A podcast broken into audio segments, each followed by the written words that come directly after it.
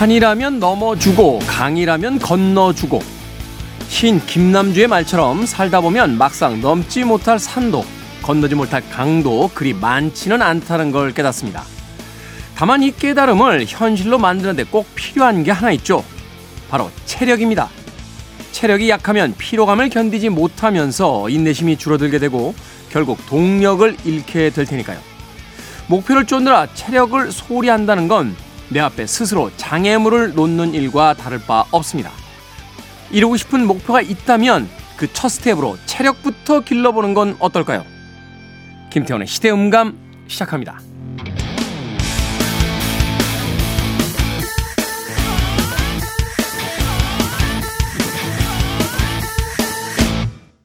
그래도 주말은 온다. 시대를 읽는 음악 감상회 시대음감 김태훈입니다. 인생에서 계획한 바, 목표를 이루는데 가장 중요한 것은 체력이다. 어디선가 한 번쯤은 들어보신 이야기일 겁니다. 2002년 월드컵 4광 실현을 이뤄냈던 우리나라 국가대표팀의 전 감독이죠. 히딩크 감독이 국내 축구팀을 보고 나서 했던 첫 번째 인상평이 기술은 되는데 체력이 되지 않는다. 그래서 국제 대회에서 성적을 내지 못하는 것이다. 라고 이야기했습니다.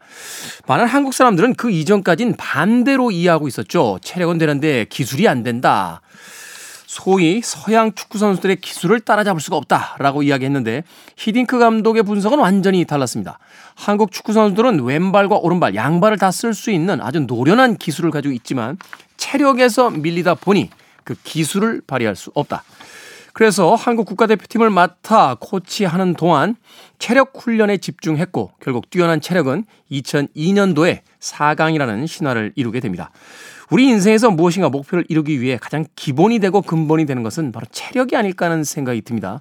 수많은 기술을 가지고 있고 뛰어난 머리가 있다라고 해도 건강이 좋지 않다라면 아무것도 이룰 수 없을 테니까요. 자, 오늘 이 시간 한 번쯤 남아있는 2023년 아직도 많이 남아있죠? 1, 2, 3, 4, 4개월가량의 시간이 흘러가면서, 아, 올해도 그만 망친 것은 아닌가라고 섣부른 판단을 하기 마련입니다만, 그래도 남아있는 시간들 동안 이룰 수 있는 목표를 향해서 자신의 체력 점검부터 한번 해보는 건 어떨까 하는 생각이 들었습니다. 자, 김태훈의 시대음감, 시대 이슈들 새로운 시선과 음악으로 풀어봅니다. 토요일과 일요일, 일라디오에서는 낮 2시 5분, 밤 10시 5분 하루에 두 번 방송이 되고요. 한민족 방송에서는 낮 1시 10분 방송이 됩니다. 팟캐스트로는 언제 어디서든 함께 하실 수 있습니다. 자, 미국의 풋볼 경기 보면 가장 많이 등장했던, 예, 지금은 아니겠지만 80년대, 90년대 가장 많이 등장했던 응원곡이 있습니다. 토니 바스, 미키.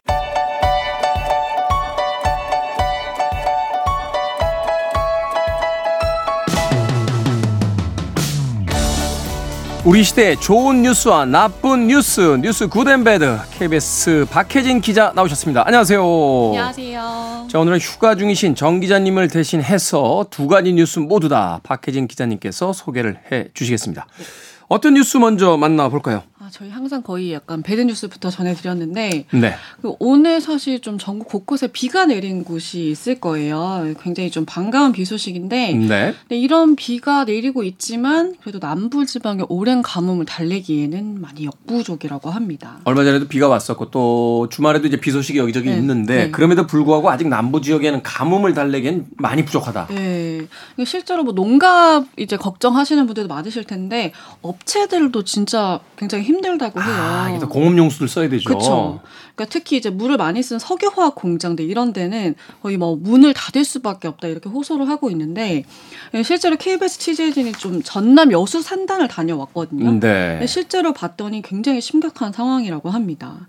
이 플라스틱 기초 원료인 에틸렌을 만들려면은 그러니까 원료인 나프타를 고온에서 열분해를 하고 또 다시 음. 냉각을 해야 되는데 여기 엄청난 물이 사용된다고 하거든요. 그래서 하루에 이 공장을 돌리는데 필요한 물만 2만 2천 톤이라고 해요. 와, 하루에요. 네, 하루에요. 그러니까 굉장히 많은 이제 물이 들어가는 건데 실제로 이제 여수산단에 200개 기업이 이제 입주해 있는데 이 거의 전반적으로 좀 비슷한 상황이라고 합니다. 그러니까 그렇겠죠. 물이 네, 물이 굉장히 많이 드는데 물이 부족하다 보니까 좀 이 냉각탑 온도를 조절해서 날아가는 수증기를 줄이는 비상 조치를 실시하기도 하고요. 수증기까지도 잡아가지고 그렇죠. 이제 다시 재활용을 네, 하겠다. 지금 어. 뭐 그럴 수밖에 없는 상황이고 뭐 공장 정비를 앞당기다던가 좀 이런 식으로 이제 조치를 취하고 있는데 그럼에도 불구하고 실제로 좀 많이 쉽지 않은 상황이다 이런 얘기들이 나오고 있고 네. 특히 이 여수산단 같은 경우에는 인근에 있는 주암댐에서 이제 공업 용수를 공급을 받는데 이 댐의 저수율이 거의 댐 건설 후에 최악의 수준이라고 해요. 아, 그 정도예요? 네. 그러니까 최근에 좀 비가 내리면서 간신히 이제 20%를 턱걸이 했다고 하거든요. 저수율이. 음. 실제 좀 댐을 이제 육안으로 사진이나 이런 걸 봐도 거의 바닥이 보일 정도. 야, 20%면은 이제 5분의 1밖에 안 차 있다는 거잖아요. 네. 그러니까 거의 심각한 심각 상태를 유지하고 있다고 하고 이제 제가 말씀드린 데 이제 여수 산다는 얘기인데 실제 남부 지방이 대체적으로 다 이렇게 심각한 상황입니다. 음. 실제 좀 청도 운문 댐의 사례를 좀 들어 또 들어드릴 수가 있는데 네. 이 청도 운문댐이 그 대구 경북 지역의 식수원이거든요. 근데 여기도 거의 바닥이 보일 정도고 이 실제로 물에 떠 있어야 되는 이 부유물 차단망도 좀 흙바닥에 나뒹구는 걸 좀 볼 수 있을 정도. 이 바닥이 이제 저다 보여버리니까. 네네. 어, 어. 실제로 이제 올해 1월부터 뭐 이달 초까지 좀 내린 비의 양만 봐도 112mm 거의 예년에 80%가 안 되는 수준이라고 하고요. 네. 이 운문댐의 저수율도 37%까지 떨어져서 가뭄 주의 단계가 내려져 있다고 합니다. 야, 이거 뭐 다른 문제면은 이렇게 정치권이나 이제 사회 문제면 네. 누구 하나 이렇게 화풀이라도 해보겠는데 그렇죠.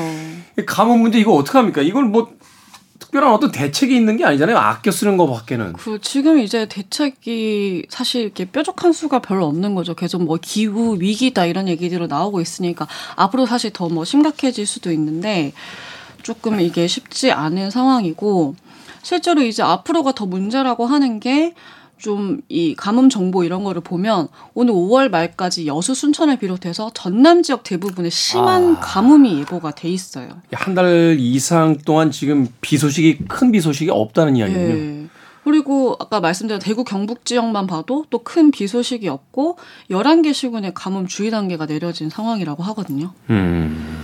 근데 이제 기후 변화 뭐 기후 위기 계속 이런 얘기를 하고 있으니까 좀 수원을 다원화해야 되는 거 아니냐 이런 장기적인 대책을 마련해야 된다고 강조를 하고 있는 상황이고 실제로 뭐 기업들도 나서가지고 좀 이거를 추가적으로 어떤 제도를 마련해 달라 이렇게 이제 호소를 하고 있는데 그것도 이제 좀 대책 마련이 진짜 필요한 상황이다.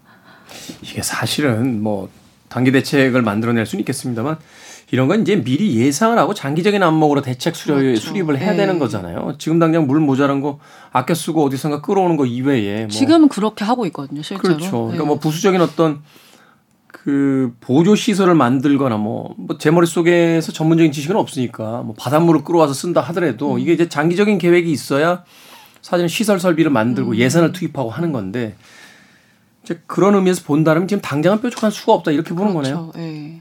지금 뭐 끌어다 쓰고 아끼고 뭐이 정도 수준으로 지금 그치고 있는 상황이라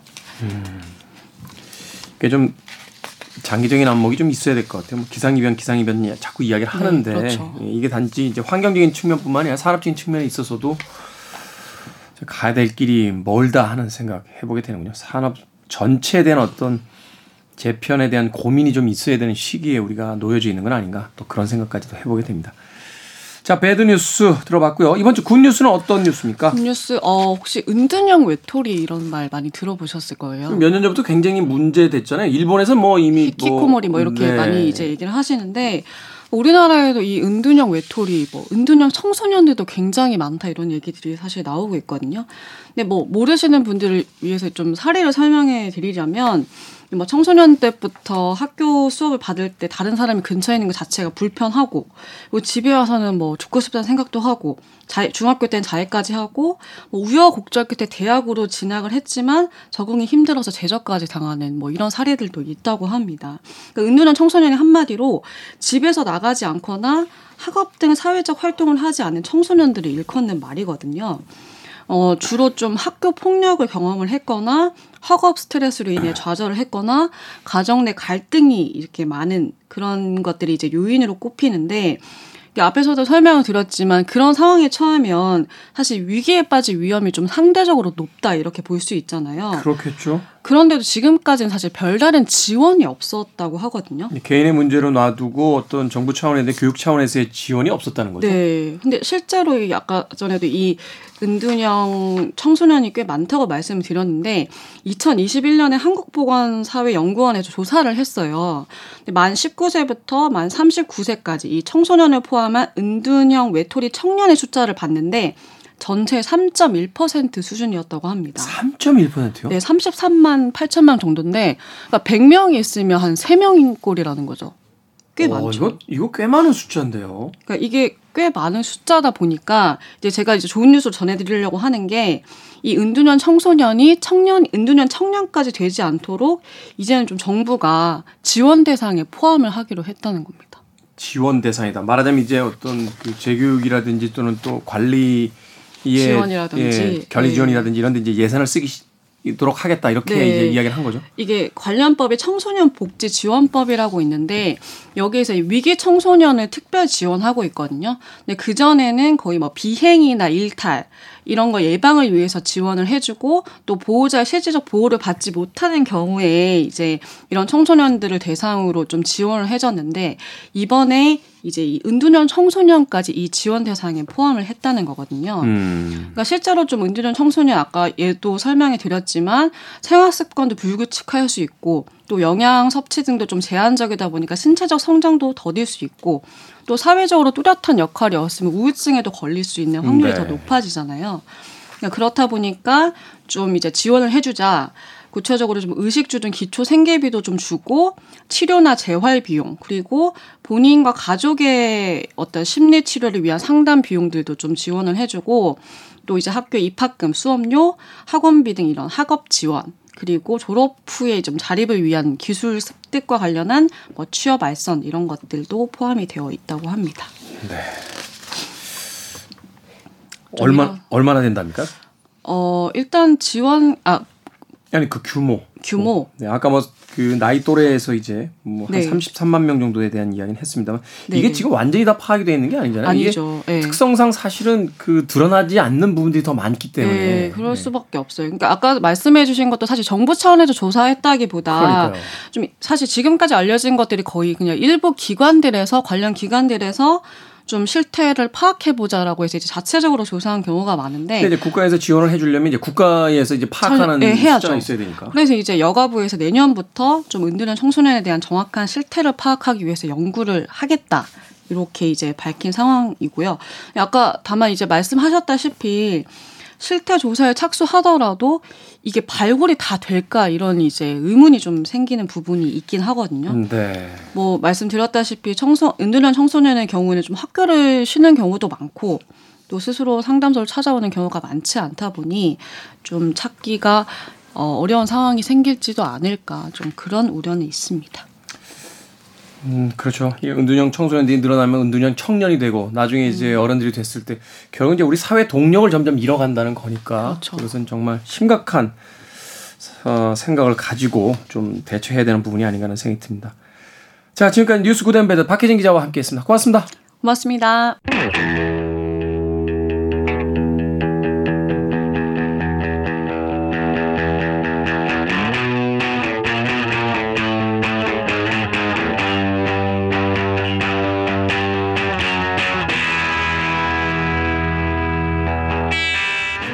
사람은 매일 조금씩 음악을 듣고 시를 읽고 훌륭한 그림을 보아야만 한다. 그래야만 신이 우리 영혼에 심은 아름다운 감각을 세속적인 근심으로부터 지켜내게 한다. 세계적인 문학가 괴테의 말입니다. 괴테가 살던 독일의 그 시절에도 스트레스는 있었겠죠. 근심으로부터 우리를 지켜주는 예술, 음악 이야기로 함께합니다. 우리 시대의 음악 이야기, 시간을 달리는 음악, 김경진 음악평론가 나오셨습니다. 안녕하세요. 안녕하세요. 걱정했을 때는 음악 뭐 공감하십니까? 100% 공감합니다. 아 그래요? 네. 걱정이 막인데 음악을 듣습니까? 네. 난 걱정이 있으면 아무것도 안 되던데. 걱정을 해, 걱정한다고 해결이 안 되기 때문에 그냥 포기하고 음악 듣는 게 차라리 편하더라고요. 그게 뭐 네팔 사람들 속담인가요? 뭐 인디안들 속담인가? 걱정을 해서 걱정이 없어지면 걱정이 없겠네라고 하는 아주 유명한 이야기가 있습니다만 그렇죠. 사실 이제 음악을 그 듣고 뭐 책을 보고 뭐 좋을 때 한다, 나쁠 때 한다 이런 게 아니라 그냥 그냥 하는 거잖아요. 네, 맞습니다. 에휴, 음악이나 듣자. 뭐 이렇게 하면 아, 음악이나 듣자. 뭐 이렇게 하듯이 그냥 음악과 이제 글을 읽는 것이 하나 이제 삶의 그 뭐라고 할까? 일부가 돼 가는 건데 네. 현대인들은 너무 많은 일들이 있어서 그런가요? 음악 듣기가 아주 특별한 취미인 것처럼 이렇게 생각할 때가 있는 것 같아서 좀 안타까운 마음이 들기도 합니다. 그러게요. 자, 우리 시대 음악 이야기, 시간을 달리는 음악. 아, 오늘은 어떤 음악 만나봅니까? 네. 최근 60주년을 맞은 앨범, 어, 그리고 그 역사상 가장 위대한 아티스트로 손꼽히는 비틀즈의 이야기를 오늘 또 준비했습니다. 네. 비틀스의 데뷔 앨범, Please Please Me라는 앨범이 1963년 3월에 발매가 됐어요. 그러니까 Please Please Me 데뷔 앨범이죠? 네, 그러니까 올해로 이제 60주년이 된 아, 그러네요. 건데 오. 어, 새삼 또 이 세월이 빠르다는 거를 실감하게 됩니다. 비틀즈는 늘 들어왔던 음악이고 지금도 가끔씩 이렇게 생각날 때마다 듣는 음악인데 그 13장의 정규 앨범을 발표를 했잖아요. 네. 그런데 그게 어렸을 때 10대 때 들었을 때 20대 30대 때 그리고 지금의 이 비틀즈를 대하는 시선이 나이가 들면서 조금씩 달라져 간다는 게 느껴져요. 그게 음. 뭐냐면 어렸을 때는 그러니까 젊었을 때는 초창기 앨범을 그다지 좋아하지 않았습니다. 네. 그냥 뭐 뻔한 락큰롤이지. 역시 비틀즈는 이후에 좀 이렇게 좀 실험성도 가미되고 남들 안 한 것도 하고 이때가 정말 어, 본 모습인 것 같아. 뭐 이런 이제 생각을 많이 했었는데 초기 음악은 뭐라고 할까요? 저 미국의 락카빌리 스타일을 그렇죠. 많이 따라했잖아요. 네, 그렇죠. 근데 이게 조금씩 세월이 지나갈수록 초창기에 담긴 이 비틀즈 음악의 그 단순하면서도 뭐랄까요 군더더기 없는 완벽함이랄까요 음. 이런 느낌이 더 들면서 자주 이제 손이 가게 되는 어, 앨범들인 것 같아요. 그래서 그 시작점인 Please Please Me라는 앨범 오늘 가지고 나왔습니다. 네. 초기 비틀스 음악 들어보면 길이도 짧습니다만 굉장히 경쾌하죠. 그렇죠. 네, 이런 음악들 막한 네. 다섯 여섯 곡씩 불러대면 클럽에서 그냥 막 난리 나는 거죠. 당시의 분위기가 보면 이제 60년대 뭐 리버풀의 클럽이나 뭐 이제 함부르크 클럽 이런 데서 네. 이제 젊은이들이 이제 말하자면 춤추고 머리 흔들기 아주 좋았던 네, 그런 맞습니다. 음악들인데 자 오늘 비틀즈의 첫 번째 스튜디오 앨범이자 기념비적인 데뷔 음반 Please Please Me의 이제 발매 60주년을 기념하는 의미로서 이 음반 이제 소개를 해 주신다고 했습니다. 자 첫 번째 곡 어떤 곡부터 들어볼까요? 네, 역시 비틀스를 세상에 알린 첫 번째 곡 Love Me Do라는 작품인데요. 이게 첫 싱글이었죠? 그렇죠. 어. 이 싱글은 어 1962년 가을에 이제 먼저 발매가 됐었죠. 네. 근데 이제 이 Love Me Do라는 이 곡이 나오기까지 비틀즈가 어 뭐 많이 알려져 있는 사실이긴 하지만 이미 리버풀에서는 스타이긴 했어도 네. 어 그리고 함부르크 독일의 함부르크를 오가면서 투어 활동을 펼치면서 이제 경력을 쌓아왔던 밴드인데 이미 그 몇 달 전에 데카 레코드라는 그 메이저 레이블에서 행한 오디션에서 어 떨어졌단 말이에요. 그래서 데카에서 퇴짜를 맞고 어 이리저리 헤매다가 네. 이 밴드를 말하자면 거두어준 인물이 EMI 레코드사의 프로듀서였던 조지 마틴이라는 인물이었습니다. 전설적인 프로듀서죠. 그렇죠. 그래서 사실 뭐 제 5의 비틀즈다 뭐 이런 평가가 있을 정도로 조지 마틴의 손길 덕분에 비틀즈가 지금 우리가 듣는 비틀즈가 있을 수 있었다라고 해도 과언이 아닐 정도인데요. 이 조지 마틴이 그 계약을 체결하고 녹음을 하면서 조건 하나 내건 거예요. Love Me Do를 처음 이제 녹음을 하는데 그 당시에 드러머는 링고스타가 아니라 피트 네. 베스트라는 인물이었습니다. 그런데 그 피트 베스트의 드럼이 마음에 안 들었던 거죠. 음. 그래서 어 다 좋은데 드러머를 교체했으면 좋겠다. 그래서 드러머가 교체가 됩니다. 참 이때 보면은 참 비틀즈 멤버들도 의리 없어요. 그러게요. 그, 그렇게 하시죠? 그래서 바- 바로 바로 바꾸죠. 그러니까 네. 멤버들도 사실 이제 피트 베스트 연주가 별로였다고 생각을 했던 것 같아요. 그런 것 같아요. 예. 뭐이 당시에는 사실 드럼 세트만 있으면 무조건 네. 밴드 멤버가 될 수 있었다 뭐 이런 이야기도 있는데. 맞습니다. 예. 예. 그래서 이제 함부르크 시절에 만났던 링고스타를 영입을 하게 되고 어 Love Me Do 싱글을 녹음하게 되죠. 근데 링고스타라는 이제 새로운 드러머가 들어왔는데 어, 이 조지 마틴은 이 링고스타의 드럼도 그다지 마음에 들어 하지 않았다고 해요. 네. 어쨌든 링고가 녹음한 버전이 이제 싱글로 발매가 돼서 어, 당시 영국 차트 17위까지 오르는 성과를 보입니다. 음. 여기에 조지 마틴이 굉장히 깜짝 놀랐다고 해요. 어. 왜냐하면 어, 자기가 이제 계약 끌어와서 계약을 해, 하긴 했지만 반신반의했던 거죠. 얘네들이 좀 히트곡을 만들 수 있을까? 그러니까 그 당시까지만 해도 비틀즈가 주로 연주했던 곡들은 어 이전의 락큰롤이나 뭐 rhythm and blues 이런 커버곡들 중심이었기 때문에 네. 그곡 songwriting의 역량에 대해서는 아직까지는 반신반의했던 거죠. 그런데 첫 싱글이 히트를 하고 나서 그게 일종의 확신으로 바뀌게 되고 어 1963년 2월에 정규 앨범을 녹음하게 되죠. 그래서 그렇게 해서 완성된 단 하루 만에 녹음이 끝났다고 해요. 하루 만에 완성된 앨범이 Please Please Me라는 작품이었고 이때 이제 Love Me Do 녹음을 어 그러니까 싱글로 발표되, 발표됐던 이 곡을 다시 녹음을 어, 하게 되는 거죠. 근데 링고스타 드럼이 마음에 안 들어서 세션 드러머를 고용을 해요. 앤디 화이트라는 인물이. 유명한 유명한이라죠. 예. 그 링고스타도 첫 앨범 내면서 자기도 잘릴 줄 알았다는 거 아니에요. 그래서 앨범 버전에서는 링고스타 드럼이 아니라 세션 드러머의 드럼 연주가 포함되어 있고 링고스타는 탬버린을 연주를 합니다. 그래서 굴욕적인데. 근데 사실 그 어 뭐 이렇게 들으면은 이게 누가 더 잘 연주한다 뭐 이런 수준은 아닌 것 같고 사실은 뭐 그렇게 네. 극강의 연주력을 필요로 하는 싱글은 아니잖아요. 그렇죠. 그렇죠. 네. 예, 네. 예. 그래서 이 Love Me, Love Me Do라는 이 곡이 싱글 버전인지 앨범 버전인지 알 수 있는 방법은 탬버린 소리가 포함되어 있느냐 아니냐. 음. 그래서 탬버린 소리가 포함되어 있고 템포가 좀 약간 더 빠르면 앨범 버전. 음. 그렇지 않으면 싱글 버전이라고 볼 수 있습니다. 어, 한번 들어보시고 네. 어떤 버전인지 어, 생각해 보십시오. 김경진 평론가 이야기할 때 제가 웃음이 터진 게 뭐냐면 예전에 그 음악 듣는 친구들끼리 일종의 게임 같은 거였죠. 이게 앨범 버전이냐 싱글 버전이냐 하면서 재밌게 에, 음악 바에서 놀이처럼 하던 옛 생각이 났습니다. 자, 비틀즈의 에, 1963년 데뷔 음반입니다. Please Please Me 음반 중에서 그들의 첫 싱글 히트곡이었던 Love Me Do 듣습니다. Love Me Do 비틀즈의 음악으로 듣고 왔습니다. 시간을 달리는 음악, 음악평론가 김경진 평론가와 함께 발매 60주년을 맞이한 비틀즈의 첫 번째 스튜디오 앨범이자 기념비적인 데뷔 음반 Please Please Me 들어보고 있습니다. 자, Love Me Do 여러분들께서는 잘 들으셨습니까? 자, 싱글 버전인지 앨범 버전인지 아마 네. 아, 확인을 하실 수 있으셨을 것 탬버린 같습니다. 소리가 있었죠. 음, 네.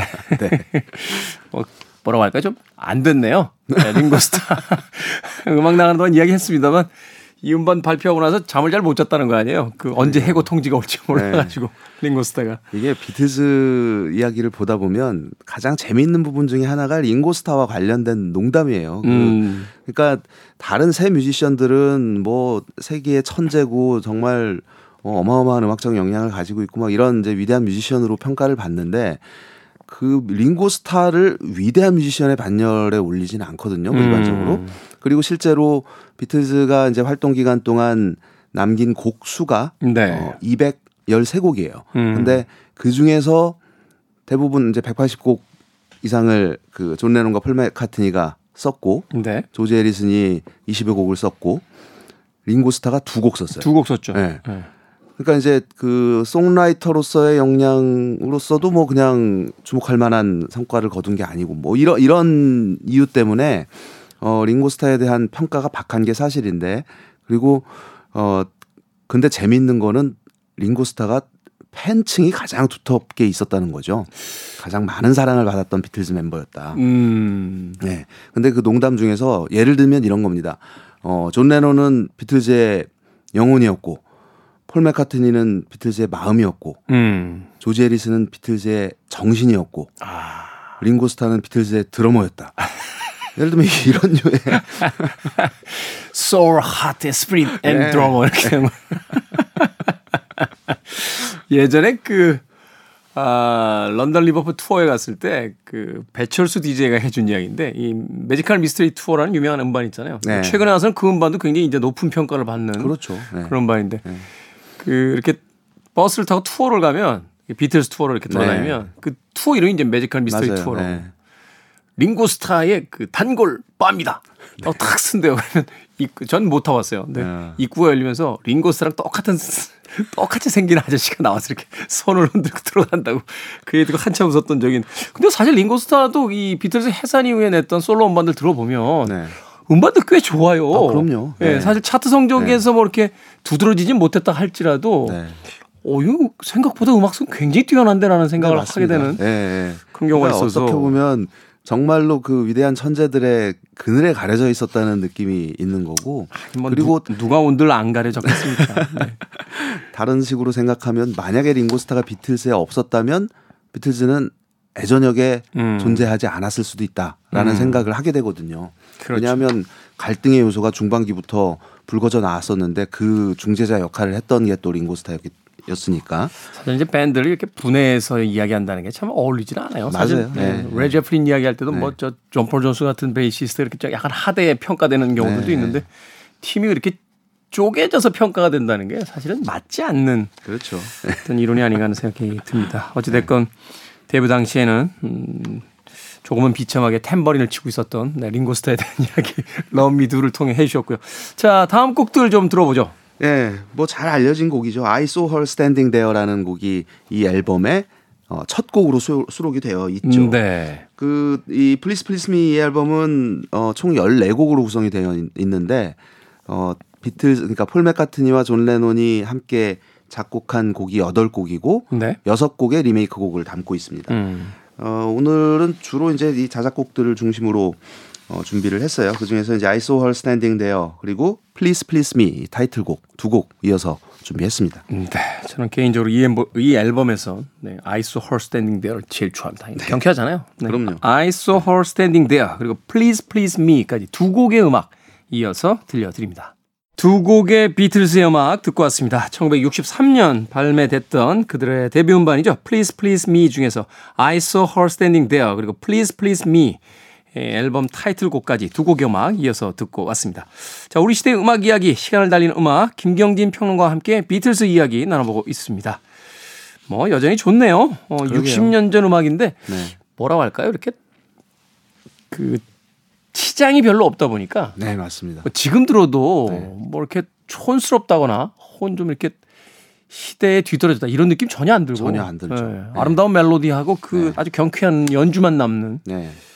그래서 비틀즈가 처음 이, 이 이게 이제 1963년이라는 이 시기는 네. 어락 음악이라는 락 뮤직이라는 정의는 아직 있기 전이란 말이죠. 음. 락큰롤이 있었지. 물론 이제 락큰롤과 락 음악은 이제 동격으로 동격인 의미를 가지고 있지만 이 당시만 해도 밴드라는 거는 연주하고 노래하는 악단의 개념이지 직접 곡을 쓰고 그 곡을 자기가 자기 것으로 소화를 해내고 이런 개념하고는 좀 거리가 멀었단 말이에요. 음, 네. 근데 비틀즈가 이 어, 데뷔 앨범에서 자신들이 직접 쓴 곡을 여덟 곡이나 수록을 함으로써 소위 말하는 이제 자급자족이 가능한 락 밴드의 시대가 펼쳐지게 된 겁니다. 사실 이전까지만 해도 물론 네. 이 음반을 이제 우리가 이후에 이제 대하게 됐을 땐 어, 비틀즈 데뷔 음반을 이렇게 남의 게 많아 이런 생각을 네. 했었는데 네. 시대로 돌아가 보면 뭐 엘비스 프레슬리도 그렇고 그렇죠. 어, 악단들도 거의 다 이제 작곡가들이 따로 있었잖아요. 맞습니다. 어, 네. 뭐 예전 네. 뭐 초기 뭐 재즈 같은 경우 뭐 Tin Pan Alley 스타일로 보면 작곡가들이 그렇죠. 완전히 따로 분리가 네. 돼 있어서 연주자와 작곡가 분리돼 있었는데 네. 이제 소위 이제 싱어송라이팅의 개념을 이제 본격화시키기 시작했다. 그렇습니다. 어. 네. 그래서 비틀즈가 뭐, 뭐 위대하다 위대하다 뭐 굉장히 많은 요소를 가지고 있지만 이 데뷔 앨범을 통해서도 그 이전까지의 이제 락큰롤 사운드라는 거에 그 어떤 이미지랄까 이거를 굉장히 고급스럽고 깔끔하게 포장을 해서 자기네들 식으로 어 멋지게 해석한 어 이런 사운드를 대중에게 선보였다는 의미 그리고 어 직접 곡을 씀으로써 어떤 아티스트로서의 면모를 확고하게 음. 확립을 시켰다라는 의미를 가지고 있습니다.